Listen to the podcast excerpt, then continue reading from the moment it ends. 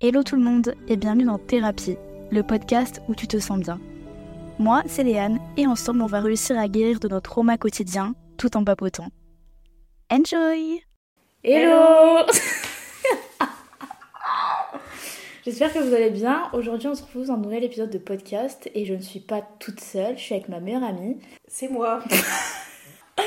C'est le premier épisode que je fais accompagner avec quelqu'un et aujourd'hui, on va parler d'un, enfin, d'une thématique. D'une thématique euh, globale, mais qui est, je pense, importante à, à, aborder. Ça va être la santé mentale chez les jeunes. Mm. Et sachant que Léa et moi, on a vraiment une relation avec la santé mentale qui est complètement différente pardon, et complètement opposée, je pense que ça pouvait être bien, en fait, euh, de témoigner de nos deux expériences pour que euh, plusieurs personnes puissent se retrouver soit dans la situation de Léa, soit dans la mienne.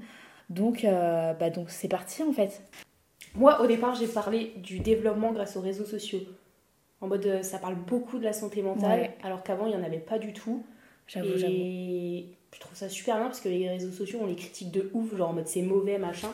Alors qu'il y a plein de belles facettes et bah, justement, la santé mentale s'en fait partie. C'est clair. Et comme, et comme j'avais écrit genre, sur, mon, sur ma petite fiche, j'avais dit que beaucoup de personnes, beaucoup d'adolescents vivaient ça et que c'était vraiment pas normal parce que je pense qu'il y a eu un changement quelque part ou qu'il y, a eu, qu'il y avait de la mauvaise communication, soit dans leurs relations euh, familiales, dans leurs relations amicales, amoureuses, qui, fait, qui font pardon, que ils n'arrivent pas à se libérer de tout ça. Et puis le fait que la société aussi bloque un peu euh, ce sujet en mode euh, c'est pas normal, euh, c'est pas. En fait, ça c'est. les générations d'avant. Ouais, en fait, c'est ça. On est resté bloqué dans, le, dans la génération d'avant et du coup, maintenant, nous, nouvelle génération, on, essaye un petit peu de démocratiser ça, mais j'avoue que quand nous, on le vit, comment on peut en parler?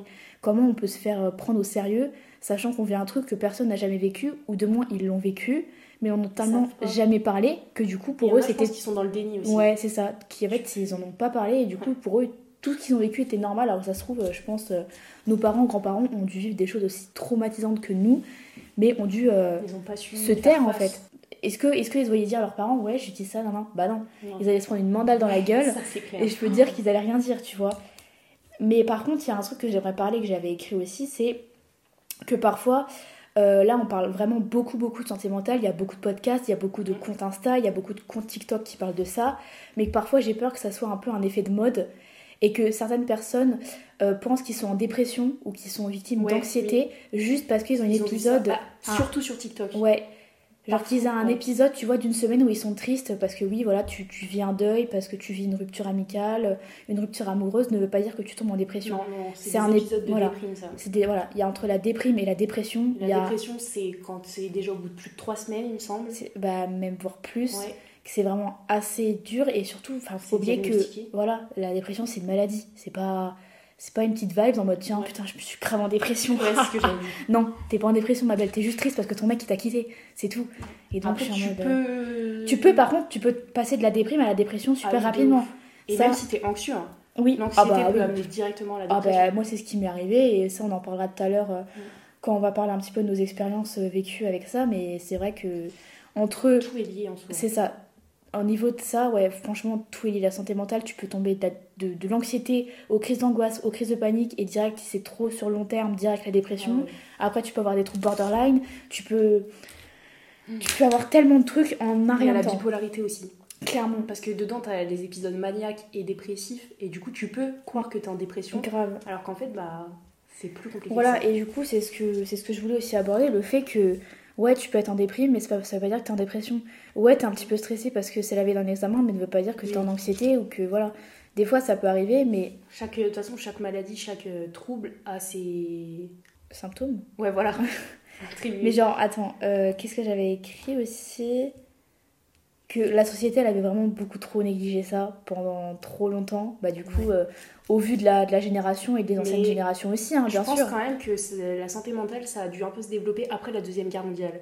Parce que bah, il y a eu toutes les cellules enfin il y a eu quand même des trucs euh, psychologiques qui ont été mis en place il me semble. Et à partir de là bon là c'était encore super tabou. Même aujourd'hui on peut pas dire que c'est enfin ça commence à se développer mais c'est encore euh, très très tabou. C'est ça en fait. Et donc J'avoue que maintenant, certes, on en parle beaucoup plus, mais maintenant, en plus de ça, on peut en parler, on peut libérer la parole sur ça, mais maintenant, il faut avoir des actes et de l'aide concrète pour les personnes qui vivent ça et qui peuvent ne pas en parler à leurs parents, qui peuvent ne pas. Attends, faut que je me crois trop chez Michel Drucker là, en train de Frère, je suis le JT. Top. Moi, j'ai noté du coup qu'il y avait beaucoup de personnes qui étaient dans le déni justement parce qu'ils sont pas au courant de ça. Et il y a aussi beaucoup de personnes qui n'osent pas en parler ou qui n'arrivent pas à en parler. Et aussi, il y a peu de personnes qui, enfin, ils n'ont pas de référence en fait. Mm. Donc du coup, c'est super compliqué. C'est ça. Mais que par contre, avant qu'on parle de nos expériences, je pense qu'il faut dire un truc important. C'est que Léa et moi, on a été diagnostiqués comme euh, avec des troubles anxieux généralisés. Mm. Sauf que maintenant, si euh, dans les expériences qu'on va vous raconter, dans notre témoignage, etc., vous, vous vivez quelque chose de similaire ou vous ressentez quelque chose de similaire, euh, je pense qu'une aide médicale, ça serait vraiment approprié pour vous. On peut pas vous dire, ouais, en fait, là, euh, de ce que tu vis, euh, tu fais ci, ça, ça. On n'est pas médecin, on a été diagnostiqué. On ne faut surtout pas minimiser. Non. Parce que c'est ce que je faisais et. C'est ça. Et au final, ça va qu'empirer. Donc, si vous ressentez ça, prenez le truc au sérieux. Allez voir votre médecin, allez voir même votre directeur d'école, votre CPE, peu importe. Elles doivent être en mesure de pouvoir vous aider si jamais on ne peut pas le faire dans votre famille ou que vous ne vous voyez pas, en fait, on parlait aussi euh, à des membres euh, proches de vous parce que vous avez peur de leur réaction, tout simplement. Tu commences, je commence? Vas-y, commence et puis...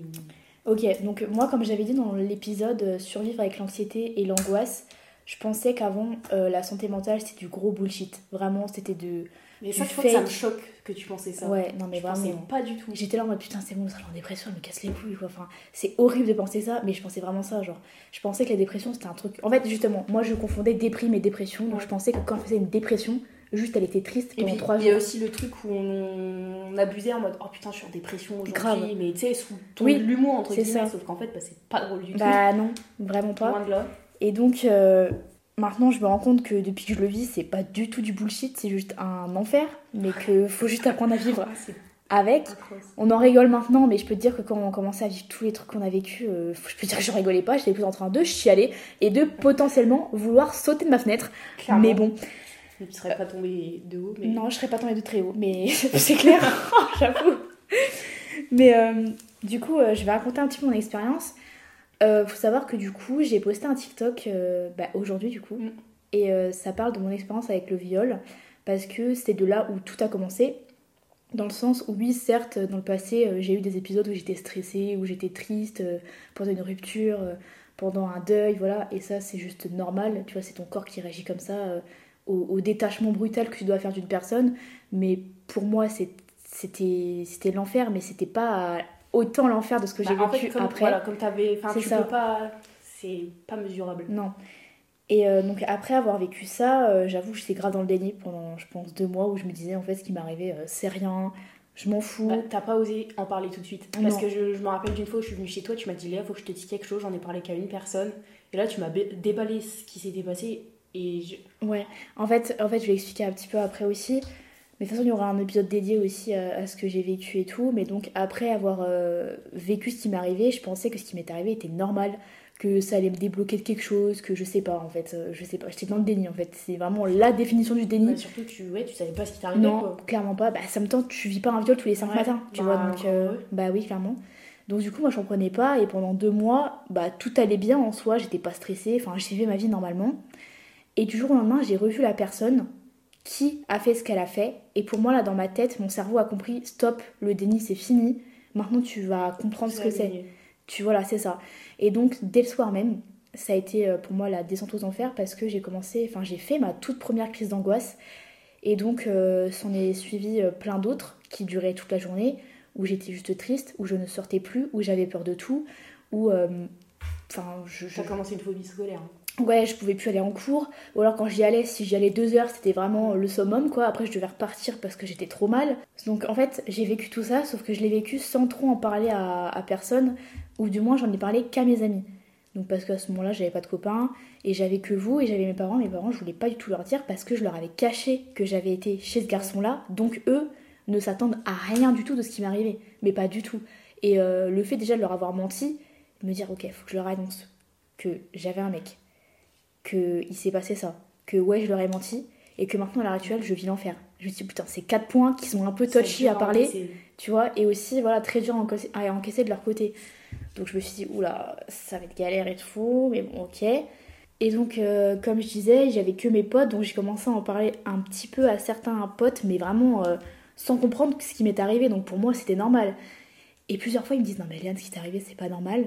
t'es pas censé vivre ça, genre c'est chelou. Vraiment non, c'est pas normal. Et donc c'est là où je me suis dit, ok, c'est peut-être pas normal, et il faut peut-être que j'en parle. Et donc le fait d'avoir compris que tout ce qui m'est arrivé c'était genre trop chelou, que je devais pas avoir vécu ça à mon âge, ou jamais vivre ça tout court dans ma vie, je me suis dit, ok, faut que j'en parle. Et je comprends euh, petit à petit de où vient ma source d'angoisse. Parce que je savais toujours pas. Hein. Pour moi, je comprenais pas ce qui m'arrivait. Je pensais pas que c'était à cause de lui et à cause de ce qui m'était arrivé que tout ça euh, était en train de me tomber sur la gueule. Mais euh, bien sûr que si, ma belle. Donc réveille-toi.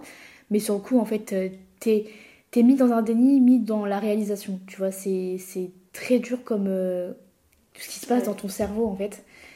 Et j'ai décidé un jour d'en parler à ma mère. Enfin, elle a vu que je faisais du coup mes crises d'angoisse et tout, mais elle était au courant de rien. Tu vois, donc elle voyait que j'allais plus en cours, que je voulais plus y aller, que je, ne sortais plus, plus rien. Et donc j'ai décidé de prendre rendez-vous chez mon médecin généraliste. J'y suis allée et lui, j'ai pu tout lui déballer parce que si je lui déballais rien, en même temps, il pouvait pas comprendre ce qui m'arrivait. Donc je lui ai tout déballé et c'est là qu'il m'a dit Ok, Hélène, c'est pas normal, tu vas devoir aller euh, voir une psy, mais tu vas surtout devoir peut-être en parler à tes parents, tu vois. Et donc là, je me suis dit, ok, donc je vais reporter mes couilles pour en parler à mes parents parce bah, que je sinon. C'est surtout le point le plus important en fait. Déjà, ouais, c'est ça. Pour commencer. Donc je me suis dit, ok, je vais en parler à mes parents.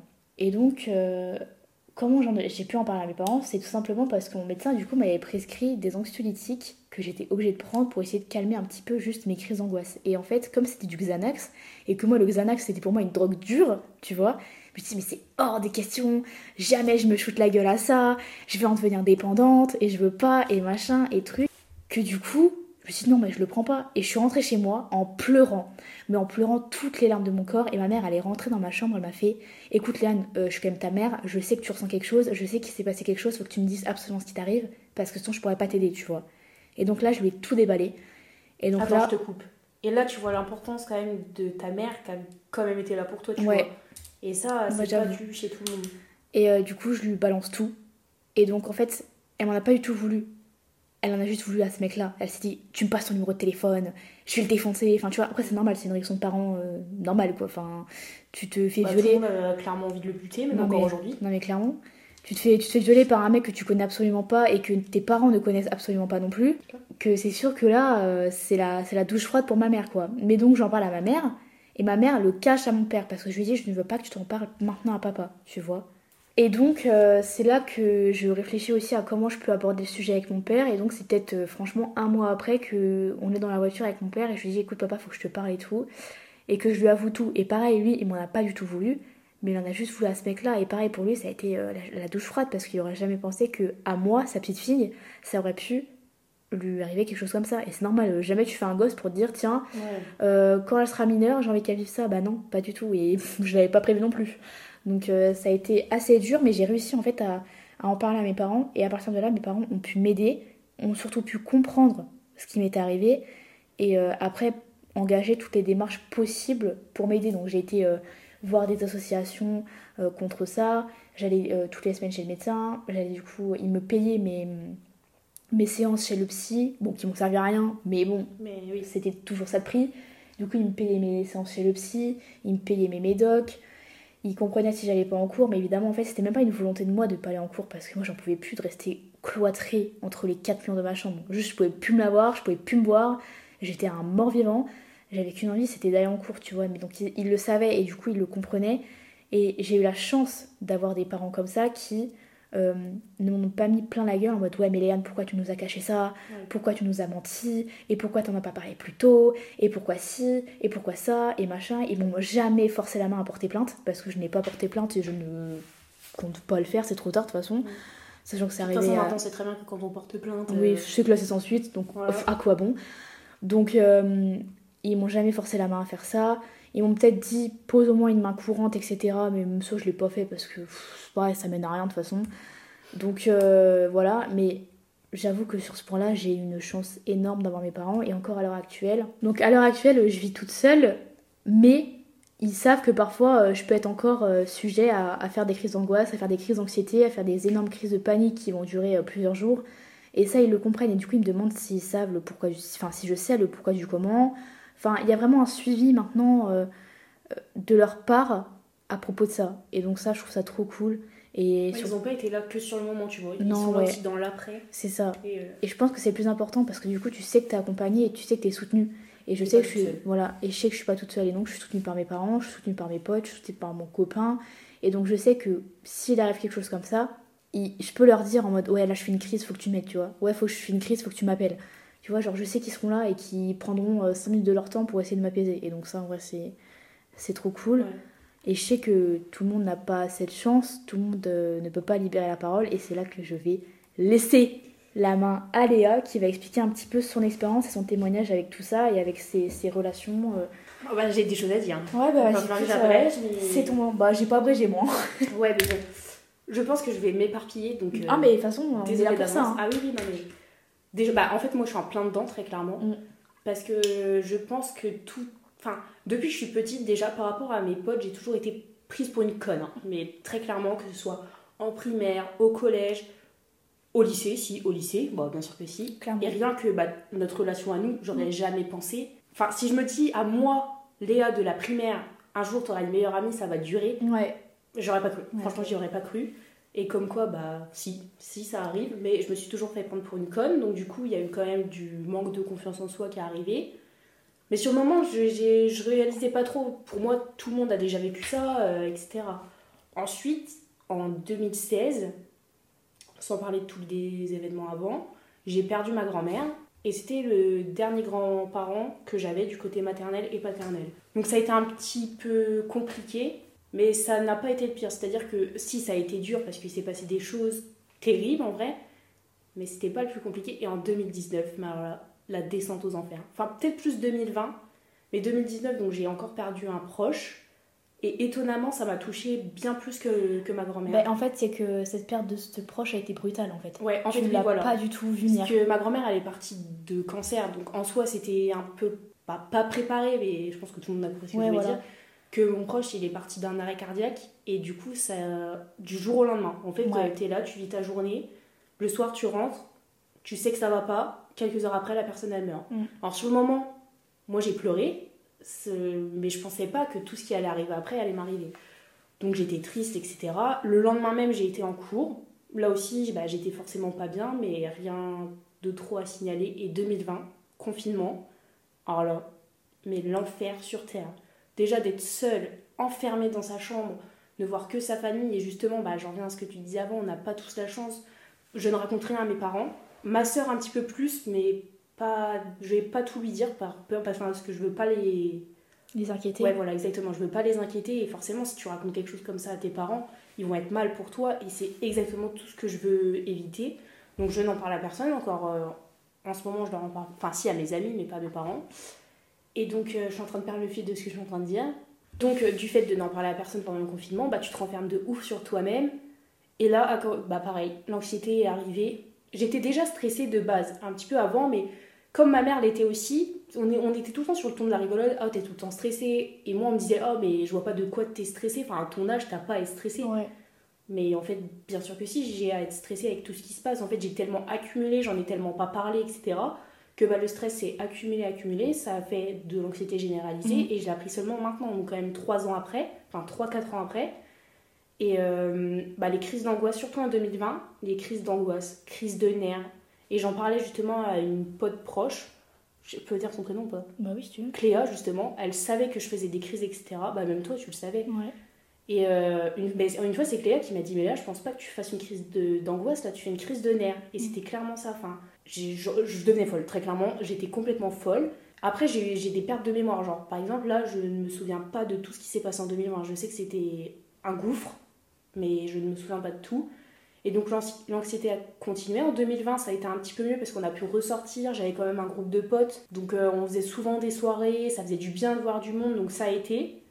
2022, atroce. J'ai commencé, bah, j'étais complètement hypochondriaque, hein, très clairement. Ah, bah, ah oui, par contre, je n'ai pas parlé non plus, mais c'est vrai que quand on tombe dans l'anxiété, euh, bah, comme Léa et moi, on a fait la même chose si on va sur Internet. Évidemment, tu comprends pas ce qui t'arrive, tu peux pas en parler à, tout le monde, tu vas sur Internet.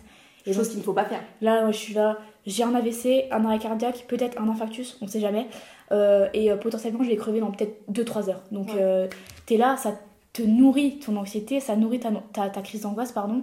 Et donc, bah, bah, là laisse tomber. Et là tu deviens hypochondriaque sans t'en rendre compte. Et encore à l'heure actuelle j'y suis. Et je pense que toi tu y es encore ah aussi. Bah, tu vois. hypochondriaque par rapport à soi-même et par rapport aux autres. Bah ça je veux pas trop en parler parce que c'est super récent et j'ai pas envie de déballer ça à tout le monde. Mais j'ai cru qu'un de mes proches avait une maladie grave. Mais à cause de l'anxiété en fait c'était des idées préconçues.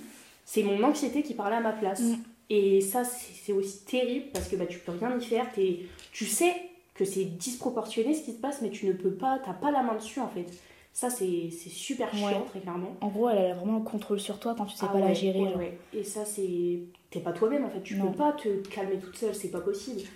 Et donc, euh, bah, 2022, ce qui s'est passé, il y a eu beaucoup. Bah, j'ai été super euh, hypochondriaque et je me suis demandé justement si j'étais pas en dépression parce qu'en allant sur internet, je me disais Ah, mais Léa, t'es triste depuis longtemps, euh, tu stresses de ouf, t'as. Bon, je vais pas dire tout ce que. Ce qui, enfin voilà, je vais pas te dire tout ce qui s'est passé, passé, par la tête, mais euh, et je me suis dit, mais. Oh. Moi, je pense que, sincèrement, je pense que tu y es tombé quand même un peu. Hein. Tu vois, mais tu es tombé, mais tu pouvais tellement pas en parler et tu veux pas le dire à personne. En fait. Voilà, t'as pas le diagnostic et tu t'es dit, non, mais c'était bon, c'est une passe. Et encore maintenant, ça a des répercussions parce que, bah, justement, ce que j'ai fait, c'est que bah, j'ai tout ce qui s'est passé, c'était pendant le lycée. Ouais. Et il y a eu bah, du coup la transition lycée-études sup, où je suis dans des études euh, qui me plaisent pas spécialement, mais ça va. Genre pour l'instant, je cherche un peu ce que je veux faire. Et donc dans cette école-là, on a la possibilité d'aller voir une psychologue gratuitement. Et donc en première année, je me suis dit, vas-y Léa, tu sais très bien qu'il faut que tu y ailles. bah, justement, Léa m'a poussé à le faire, mais ça faisait au moins 3 ans que tu me poussais à y aller. Hein, c'est trop les couilles. Mais hein. la meuf est butée. Ah oui, ah, bah. il n'y a pas de. Et je ne voulais pas, je lui disais oui, oui, t'inquiète, je prends rendez-vous. Mais je ne voulais pas prendre quelqu'un de payant parce que comme je n'en parlais pas à mes parents, bah ma mère, forcément, elle allait voir moins 50 euros. Elle va dire, bah, d'où ça vient euh, Bah, j'ai pas euh, d'explication. puis en fonction de ce que tu vis, tu vois, la psy, elle va savoir si tu dois venir toutes les semaines, toutes les deux semaines, les, tous les mois. Et donc, si tu vois moins 50 toutes les semaines, au bout d'un moment, il y a. y a enfin, bizarre, quoi. Oui. Qu'est-ce que tu fais, quoi? Tu vas où tu... Bref. Et donc, je n'y suis pas allée. Et c'est seulement cette année, en deuxième année, là, je me suis dit, bon, là, il y a eu des événements qui ont fait que ça a commencé à me repousser à bout. Et je me suis dit, en fait, là, il faut que tu bouges ton cul. Mm. Et j'ai pris rendez-vous avec euh, cette psy-là. Mais alors, la veille, j'avais envie de le faire, la veille que j'ai envoyé un message, j'avais envie de le faire. Le matin même, je me suis dit, non, Léa, tu vas pas le faire. Parce que pareil, l'anxiété reparlait et j'étais en mode, c'est pas possible. Je ne peux pas être devant quelqu'un, lui déballer tout ce que j'ai gardé en moi pendant tellement d'années. Et j'ai eu, pendant deux minutes, un moment où je me suis dit, s'il faut que tu le fasses. Ah bah là, j'ai pas hésité, j'ai envoyé le message, mm. j'ai pris un rendez-vous et j'ai eu ma première séance, du coup de 30 minutes, pas d'une heure pour le coup, il y a 2-3 deux, trois semaines. Et j'aurai ma prochaine dans deux semaines. Bah, je devais y Enfin, ça devait être récurrent, mais vu qu'il y a eu les vacances, euh, euh, elle a été en arrêt maladie, etc., j'ai pas pu y aller euh, continuellement. Ça. Puis comme c'est une psy... Une psy... Puis comme c'est une psy scolaire, euh, elle se réfère aux, horaires de cours, aux semaines de cours, aux vacances, aux machins, tandis qu'une vraie psy, tu vois, elle fait son taf, fait son taf à temps plein. Donc, euh, enfin, je dis pas qu'une psy scolaire ça l'est pas, hein, mais je veux dire... ça a plus d'inconvénients qu'une psy. C'est ça. C'est-à-dire que moi aussi, en début d'année, j'ai voulu reprendre rendez-vous chez une psy scolaire que je payais pas parce que, enfin, j'ai pas envie de payer en fait euh, autant. Puis t'es étudiant en fait. C'est ça, genre je peux pas, je peux pas, mettre, je peux pas mettre des milliers des cents dans. Certes, c'est pour ma santé, tu vois, c'est, je pourrais débourser ça, mais à force, euh, bon, ça, ça revient cher quoi. Et donc, euh, j'ai voulu prendre rendez-vous, mais pareil, tu vois, donc je travaille, donc je peux pas, j'ai l'école, donc je peux pas, et visio, et je peux pas, et trucs, et je peux pas, donc en fait, trop, voilà, c'est ça. Et donc, bah, j'ai dit, bah non, tant pis, j'en prendrai pas. Et puis, euh, les trucs, je sais qu'il y a l'État a mis en place, euh, tu sais, psy, euh, des, des psys qui prennent gratuit, qui font genre. et il y a même, tu peux être remboursé maintenant. Ouais, t'es es remboursé par la psy, je crois que c'est 4-5 séances. Mais de ce que j'ai entendu, c'est pas fou. Enfin, ils prennent pas les meilleurs psys, quoi. normal, bref. Mais bon, ça peut toujours être ça.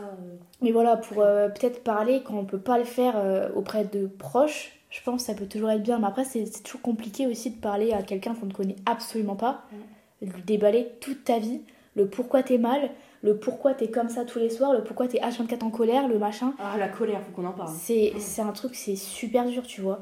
Donc, euh, c'est, c'est pour moi une étape grave importante quand tu te dis, ok, faut que j'aille consulter.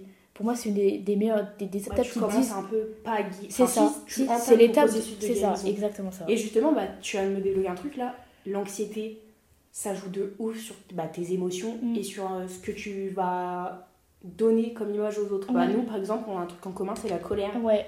Et bah, je passais tout, même encore maintenant, je, je parle d'une manière agressive, on me le dit, même mes parents me le disent. Ben, en fait, tout ça c'est lié, c'est juste que c'est un mécanisme de défense et c'est plus simple pour nous d'être en colère et d'être énervé que de montrer qu'on est triste en fait. C'est ça. Et du coup, en fait, chaque émotion, on la transmet par la colère. Donc, pas quand on est joyeux, quand on est joyeux, tu vas pas être en colère. Enfin, pourquoi faire? Mais par contre, la colère peut arriver du jour au lendemain, enfin, ah du, jour, euh, enfin, d'un coup, quoi. Je peux être grave joyeuse, je vais voir un truc qui m'énerve, je vais péter les plombs. Et puis tu prends tout le monde en griffe. Grave. C'est alors que c'est pas intentionnel hein, mais Ah non non, mais c'est pas du tout intentionnel et moi ça m'énerve d'être comme ça. Le problème c'est que j'arrive pas à changer. Je me dis j'essaye, je prends sur moi, je me tais, je, je fais abstraction bah, je fais abstraction pardon de certaines choses, mais des fois non. Genre j'y arrive pas. Puis il faut que ça sorte, faut surtout pas la garder parce que je pense que la colère c'est un des trucs aussi les plus destructeurs. Ouais. Quand t'es énervé, que tu gardes tout en bah moi, c'est ce que ça me fait quand je suis en colère et que je me la ferme, parce mm. que je peux pas. Je le sens dans mon corps, je sens que je suis en train d'accumuler un truc et c'est ça, c'est trop chiant. Franchement. Ouais, euh, ouais, la colère, j'avoue que c'est un truc. Enfin, moi, je sais que c'est vraiment. Euh, bah, déjà, je parle de manière agressive et ça, au pareil, tout le monde me le dit. Que je peux parler aussi froidement, je peux parler un peu sèchement et tout, mais c'est même pas. Je, je suis comme ça, tu vois. Genre, je vais pas. J'ai pas rajouté 9 i à un oui ouais. pour faire genre non mais t'inquiète euh, voilà Genre, je peux juste écrire oui d'un coup. Je peux juste écrire oui d'un coup et être euh, carrément normale et grave joyeuse, tu vois. Comme je peux écrire un oui d'un coup et être au bout de ma vie derrière. Donc, ça, ça c'est un peu compliqué aussi pour nos proches de se dire est-ce qu'il bah, va bien, est-ce qu'il va pas bien. Pour nos proches, hein. Ouais, en fait, c'est ça. Et moi, je sais que c'est mon copain qui se prend tout dans la gueule parce que c'est la seule personne à qui je confie toute ma vie. Il sait tout de moi, il sait dans la seconde quand je fais une crise, il sait tout, tout, tout. Et donc, c'est vrai que parfois, un moment de stress, bim, je lui en mets plein la gueule. Mais en fait, c'est comme tu lui parles constamment et tout, c'est forcément c'est lui qui va prendre parce que bah, tu, sur le moment, c'est juste. Ouais, et puis en fait, je peux pas garder ça pour moi, genre parce que si je garde ça pour moi, un jour ça va péter, ça va être dix fois pire. Et donc, je sais pas comment la relation peut se finir. Mais c'est ce que je te disais, tu le fait qu'il soit là, etc. Enfin, tu sais que tu pourras toujours compter sur lui. Ouais.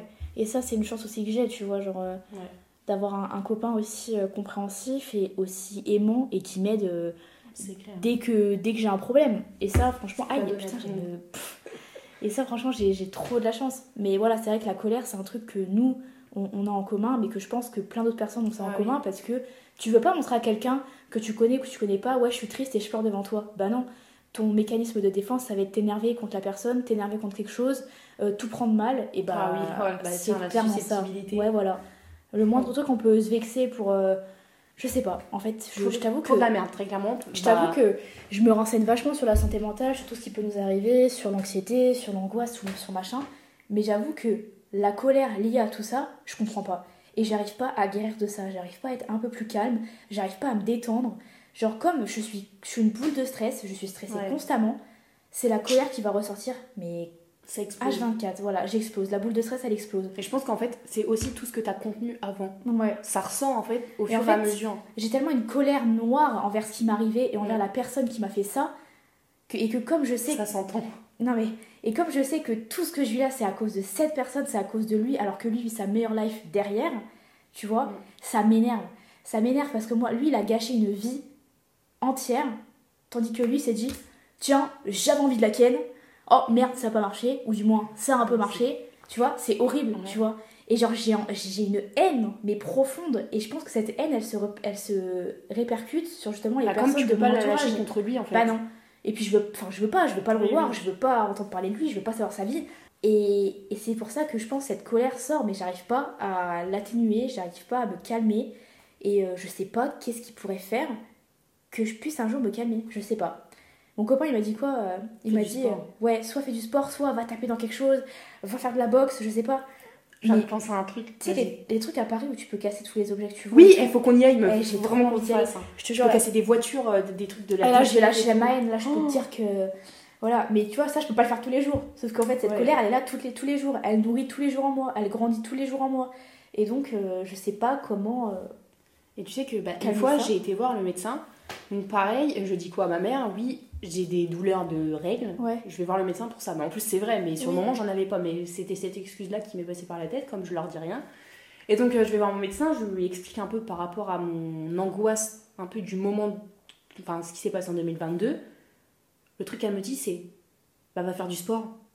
Ah, merci du conseil. Mais en fait, ma belle, euh, je suis tellement. Je, comme je ne sais pas tout ce qui m'arrive encore à l'heure actuelle, je n'ai aucune motivation en fait. Bah j'ai déjà la flemme de sortir de mon lit. En vrai, tu te dis, bon, tous les jeunes ont la flemme de sortir de leur lit. Mais c'est pas pareil. Genre, quand t'as la flemme des jours et des jours, que tu peux tu veux pas bouger et tu sais que t'es là, t'es là, en fait, c'est atroce. Mais en fait, c'est pas aller faire du sport qui va. Il n'y a pas de motivation, il n'y a pas de motivation. Hein. T'es là, t'es même pas capable d'aller en cours. Ouais. D'aller faire un truc où t'as le bac fin d'année. Elle me dit, bah, tiens, on va taper un footing de 30 minutes. Bah, du coup, je lui ai dit quoi? Elle Vraiment, elle m'a gavé. Je lui ai dit, ouais, ouais, on a fini la séance. Allez, 7,50€ s'il vous plaît. Non, 25, 25. 25 Mais en fait, t'as le droit à un truc gratuit. Enfin, moi, je sais pas pourquoi. Du coup, elle m'a dit, bah vas-y, cette séance-là, je te la fais pas payer parce qu'il y a un truc euh, qui rembourse. Bah, euh, heureusement, je conseille pourri qu'elle ouais, bah, j'espère bien. J'étais en, train de chialer devant elle, va faire du sport. bah, merci. Oui, bah. Genre, on sait que le sport, tu vois, c'est bon pour le mental. dans la gueule. le sport, c'est bon pour le mental, ça fait du bien, tu te défoules, machin. Mais quand vraiment. Elle a raison en plus. Ah, mais elle a raison pour le coup. mais c'est pas un conseil qu'on a envie d'entendre maintenant, sachant que tu comprends pas ce qui t'arrive, que tu as besoin d'avoir des réponses à tes questions. C'est mm. pas juste le non, mais il va faire du sport. Bah oui, merci, je sais que ça fait du bien. Je sais que ça libère, mais là, j'ai pas besoin de ça. J'ai besoin juste que tu me foutes, euh, je sais pas, euh, tu me passes un médoc qui juste me, me, calme, que tu me trouves des techniques pour que je me calme. Mais ça, t'en as parlé un petit peu tout à l'heure, il me semble. Genre, prendre des médocs, t'as peur d'être dépendant. Ouais. Et bah, en fait, je sais, bah là je fais que des séances de psy, mais je pense que comme j'en ai fait qu'une, elle m'a juste diagnostiqué du coup de l'anxiété généralisée. Mais ça en fait c'était pas vraiment étonnant en soi. Oui, euh, tu le savais déjà, mais juste attendais en fait d'avoir un, un, diagnostic médical euh, d'une pro, tu vois. Exactement. Et comme là à l'heure actuelle je pense qu'il n'y a pas que ça très clairement, je me dis, imagine un jour elle m'envoie vers quelqu'un qui me prescrit des médocs, mm. mais dans ma tête j'aurais trop peur d'aller la boîte juste pour euh, que ce soit fini, d'arrêter de penser ou de non, parce que... de... Bah moi du coup j'ai eu... j'ai eu du Xanax en premier, sauf que je le tolérais pas très bien, tu vois, donc elle m'a changé et j'ai eu du de l'Atarax. Et euh, lui, en fait c'est bien parce que ça te détend. Et en fait tu penses pas, juste tu détends, t'es bien. Ça doit être bien. Genre en fait ouais voilà c'est... Mais après c'est pas dangereux pour la santé, hein, tu vois, genre euh, juste tu vois t'en prends vraiment quand tu fais une grosse crise où tu sais que t'arriveras pas toujours à la calmer toute seule, tu vois. Et après, je te jure que ça te détend, ça te fait dormir, tu penses plus trop, ou du moins tu penses plus positif, je trouve. Tu vois, et en fait, c'est aussi psychologique. Hein. Quand tu sais que tu prends un anxiolytique, tu te dis, ok, ça va détendre ma crise, et donc psychologiquement, ça va déjà un peu mieux. Tu vois, et sur le coup, hein, moi, genre, euh, je sais que j'en prends, tu sais que ça met plusieurs temps à, se mettre dans ton corps, dans ton cerveau, que machin, que truc. Mais moi, dès que j'en prends, je me dis, c'est bon. Je fais plus de crise, c'est bon. Alléluia. Alors que non, c'est juste psychologique, c'est l'effet un peu placebo du truc, tu vois. Mais après, euh, écoute. Euh, je pense que pour en devenir dépendant, il faut vraiment être dans un trou noir où vraiment genre tu, ne fais rien de fin ou vraiment que tu veux en finir ou que je sais pas pour moi pour moi c'est ça. Mais après tu peux en devenir dépendant assez rapidement. Mais il y a certains médicaments où tu peux pas trop en devenir dépendant bah, en fait je crois que j'ai déjà entendu parler d'un médoc. Bah, c'est un peu ce que tu disais genre tu prends et t'arrêtes de penser. Parce que l'anxiété c'est aussi beaucoup des pensées encombrantes tout le temps. Et ça c'est ouais, tu en fait, en fait tu penses à plein de trucs en même temps et tu te dis putain mais vas-y c'est bon quoi. Et je crois qu'il y a des médocs justement ça te fait arrêter de penser et je me suis dit, si t'aimes bien que ça arrête de faire. Enfin, tu sais, c'est un cercle vicieux. En mode, tu vas prendre juste pour arrêter de penser. Et au bout d'un moment, prend tout le temps, quoi. Et c'est ça, en fait. Et c'est comme ça que tu peux devenir dépendant assez rapidement. Mais quand dans ta tête, c'est déjà fixé et cadré, que tu te dis, ok, j'en prends qu'un seul quand je suis mal. Ouais, il faut la volonté. Ouais, ouais bah, c'est juste une question. Enfin, c'est pas qu'une question de volonté parce que tout le monde. Enfin, tu penses que tu veux pas rester dans ta dépression pendant toute ta vie, tu vois. Juste, en fait, t'es tellement au fond que tu te dis le, si, si le seul truc qui me rend bien c'est un médoc, bah, je le prends autant de fois qu'il le faut. Mais si tu sais que tu as d'autres choses qui te font du bien aussi, et ben là, du coup, le médoc il passera en dernière euh, solution. en dernier recours. Tu vois, en dernier recours, voilà. Genre sinon, avant, tu vas, je sais pas, regarder une vidéo, écouter de la musique, sortir un peu, juste prendre l'air, te retrouver avec toi-même, lire un peu, écrire, peu importe. Tu trouveras des moyens d'extérioriser autres que par des médocs. Et donc, euh, c'est là aussi où, où, tout le processus entre en jeu euh, pour guérir tu vois, quand tu arrives à trouver euh, ce, qui te fait, ce qui te fait du bien, et ça je le répète dans chaque épisode, j'en peux plus, les gens doivent me détester. oui, mais s'ils écoutent aussi. Euh, oui, voilà.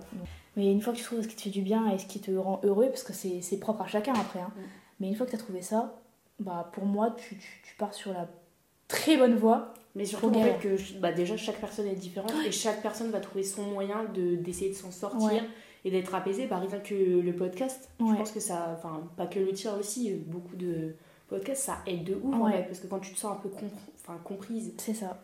Tu te dis putain en fait, ouais, bah comme t'as dit dans tes précédents épisodes, bah je suis pas toute seule. C'est ça, je suis pas toute seule. Et donc euh, ça, ça fait juste du bien à savoir, à entendre, à, à lire pour certains trucs, parce que des fois il y en a qui en font des livres, et c'est bien que, que d'un coup d'un seul, tout s'est libéré.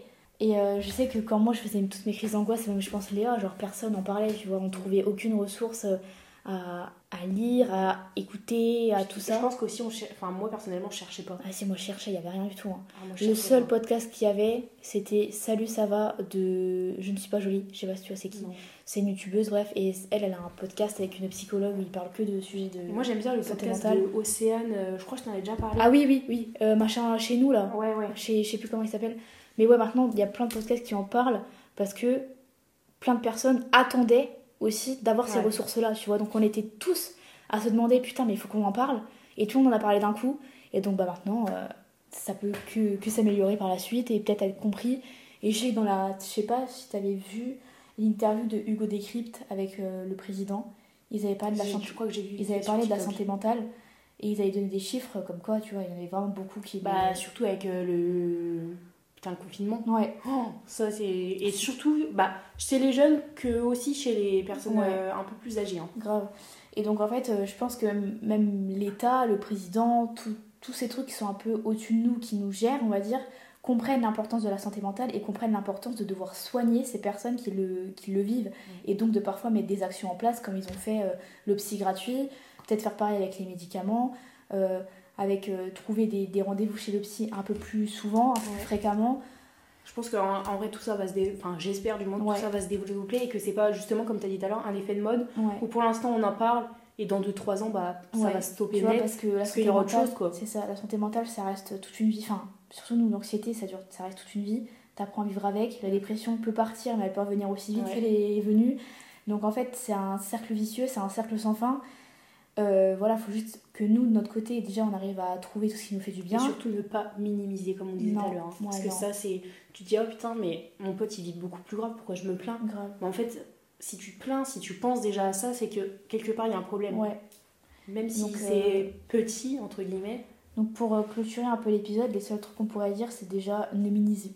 Putain Ne, ne minimisez pas Ne minimisez pas euh, votre état actuel, si vous vous sentez mal ou quoi, vous allez consulter, c'est le meilleur à, faire. Et puis même si c'est petit, ça peut vite prendre de l'ampleur. C'est ça. Euh, donc plus tôt vous ressentez, plus tôt vous devez y aller parce que on a bien vu avec nous. Ouais, bah, si vous attendez clairement 4 ans avec moi, bah, autant vous dire que vous allez crever. Voilà. Moi j'ai attendu 2 mois, mais c'était déjà quand même 2 mois de trop, tu vois. Donc ça peut aller très vite. Essayez de trouver toutes les choses qui vous font du bien et surtout ayez la volonté de vous en sortir et je pense que maintenant on a plein de ressources aussi pour essayer de s'en sortir euh, via les podcasts, via les comptes Insta, via les comptes TikTok. Bah, vraiment les réseaux. Hein. Ouais, qui libèrent toute cette parole-là, tout, tout, ce sujet de la santé mentale en général parce que mm. nous on parle beaucoup d'anxiété, de dépression, mais il n'y a pas que ça. Hein. Ah voilà, comme tu as dit, il y a la bipolارité, il y a les troubles borderline, il y a, y a, encore plein, plein, plein de trucs. Et donc, euh, vraiment, si on pouvait vous donner ces conseils-là, bah, prenez-les en compte, ça peut peut-être vous aider et... Euh, ça peut peut-être vous aider aussi à sortir tout ça et avoir la volonté de sortir tout bah, ça. Du moins de commencer déjà à comprendre en fait. Ouais, voilà. Et comprendre aussi d'où ça vient parce que des fois ça peut être. Voilà, tout à l'heure on cherchait c'était héréditaire ou pas l'anxiété. Ah oui, oui. Et ça l'est. Donc des fois si vous êtes anxieux ça peut être aussi tout simplement parce que votre, votre daronne ou votre. Ah parce que je vois encore mon daron et moi me foutant de la gueule de ma mère. Ah, t'es tout le temps stressée bah ouais, mais ma belle, tu rigoles, tu rigoles. Mais Tiens, en fait, allez hop, petit karma. Ça fait pas de mal. Juste ta gueule. Bah, si du coup ça fait mal, mais bon, bref. Et euh, voilà, peut-être que des fois c'est juste héréditaire, mais des fois il y a, y a, un pourquoi, il y a, y a une cause, ouais. Mm. Il y a une cause derrière tout ça, il faut creuser, même si ça fait mal, il faut creuser, savoir où, d'où ça vient pour pouvoir après guérir de tout ça. Donc, voilà. C'est pas mal. C'est pas mal, on a bien parlé. 40 minutes. C'était vraiment bien, franchement, nickel. Ouais, nickel, on a pu bien se libérer. Et puis, comme euh, vous avez vu, vous avez eu deux, témoignages bien différents, tu vois, où on a Léa qui. Euh, pas n'a pas eu le soutien de ses parents, mais elle l'aurait si elle en bah, parlait. Ouais, voilà. C'est, tu vois, c'est différent parce que. Puis nos parents, Aléa et moi, n'ont pas le même âge non plus, tu vois, c'est une autre génération encore une fois. Moi, mes parents sont quand même assez jeunes, donc on, en fait, on n'a pas eu le choix de comprendre parce que sinon, ils me voyaient me détruire à petit feu. Tandis que toi, tu vois, comme t'as tout caché et tu caches. 10 ans d'écart, je crois, dedans. Enfin, un peu plus. Ouais, 15. 15, ouais, 15. Mais du coup, ça peut faire limite une génération quoi d'écart. Et, euh, ouais, Léa, comme elle en a jamais parlé et que je pense qu'elle en parlera, jamais. du moins peut-être dans 20 ans, si, voilà. si, voilà. Que du coup, des fois, c'est encore plus compliqué pour elle parce que du coup, elle peut se confier que à moi ou que à certaines personnes euh, de son entourage, mais du coup, des amis à elle, tu vois, et encore pas tous. Ouais, bah, faut les trouver les potes. Hein, je pense que t'en as, parlé peut-être à grand max 5 personnes. Mais vraiment, une seule bah personne où t'as vraiment développé, donc c'est moi. Bah, surtout une, une seule personne qui est encore là, parce que les autres. Euh, voilà, les autres, bon, sans commentaire. Mais bon, c'est pas plus mal d'ailleurs qu'ils ne soient plus là, parce que des fois. Euh, voilà, donc euh, vraiment. vous avez pu voir les, deux, les deux témoignages et j'espère qu'en tout cas vous avez pu vous reconnaître dans un des deux ou dans aucun. Et si c'est aucun, ben, venez me le dire. Ouais, j'attends vos petits messages. Est-ce que tu voulais pas justement faire un truc avec euh, des personnes autres que ton entourage Si, et justement, super bien. tu vois, si vous vivez autre chose que de l'anxiété ou de la dépression et que vous vivez des trucs beaucoup plus durs ou complètement différents de ce qu'on vit nous, n'hésitez pas à me le dire en DM sur Insta parce que peut-être on pourrait en faire un épisode et on pourrait en parler pour aussi du bien. Ouais, développer d'autres problèmes de la santé mentale ou d'autres personnes pourraient s'y retrouver aussi parce que nous, j'avoue que je peux pas parler de comme je disais à Léa, en fait, je peux pas parler de tout toute seule parce que je n'ai pas tout vécu non plus. Et Dieu merci. Euh. Donc euh, si vous avez euh, des petits trucs à dire, et eh ben n'hésitez pas, venez me le dire en DM sur Insta. Voilà. Bon, sur ce, on va vous laisser parce que là, laisse tomber. On va un gâteau on a... Mais en tout cas, n'hésitez pas à me le dire. Bon allez, bisous bisous. Bye